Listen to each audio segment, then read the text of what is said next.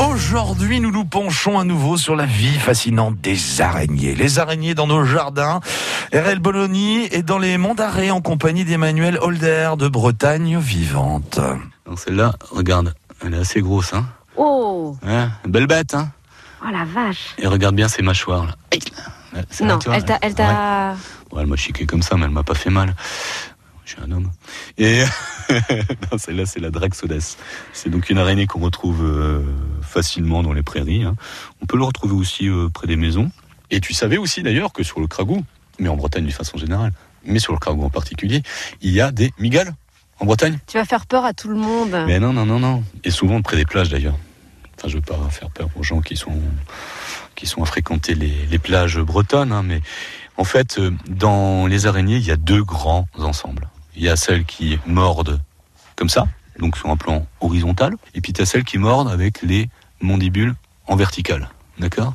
Et celles qui mordent avec les mandibules en vertical, c'est la grande famille des migalomorphes, c'est-à-dire les migales. Voilà. Que les autres, bah, c'est des araignées euh, classiques. Et ici, il y en a.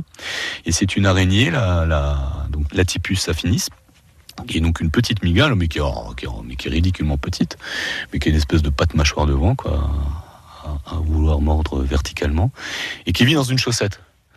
En fait, elle creuse un trou dans le sol, dans le sol sableux, c'est pour ça qu'il faut la chercher plutôt euh, à l'arrière des plages. Et elle va tisser non pas une toile d'araignée classique comme on l'entend, mais une espèce de toile d'araignée dont le pied est enfoncé dans le trou et le tube, dans enfin la partie qui va sur la jambe, euh, dépasse euh, du trou.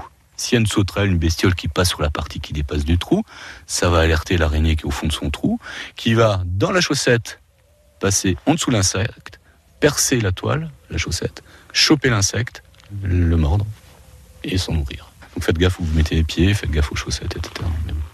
Il y a des migales. Non mais tout ça c'est sérieux. hein. Oui, mais elles sont pas dangereuses. Non, Ces pas du petites tout. migales, non. Bah, c'est comme toutes les araignées de, de France et de Navarre, je dirais. Quoi. Il n'y en a aucune qui soit vraiment dangereuse. Elles sont toutes venimeuses, mais euh, toutes plus ou moins venimeuses. Quoi. C'est-à-dire que déjà, premièrement, si euh, l'araignée arrive à vous mordre, c'est dans des parties vraiment où la peau est très fine, hein, je sais pas, sous les aisselles, la région pubienne, des, des endroits comme cela, quoi. Et encore, faut quand même que l'araignée soit costaud, quoi. hein. Et puis ensuite, euh, bah, elle va vous injecter son venin, bon, son venin, et puis ça vous fera une rougeur, c'est tout, pas plus. En France, en tout cas, il n'y a pas de d'araignée qui soit euh, Oh. dangereuse. Oh my god, ouais, mais même quand même, hein, ça fait un peu flipper. hein. Emmanuel Holder, il est conservateur euh, des deux réserves naturelles, celle nationale du Vennec et de la réserve euh, régionale également du Cragou. Il est également auteur de Lande vivante à la découverte d'un milieu naturel. C'est chez Cop Braise. Voilà pour nos araignées. Moi, perso, j'aime pas trop. C'est les bébêtes de Bretagne à retrouver sur FranceBleu.fr.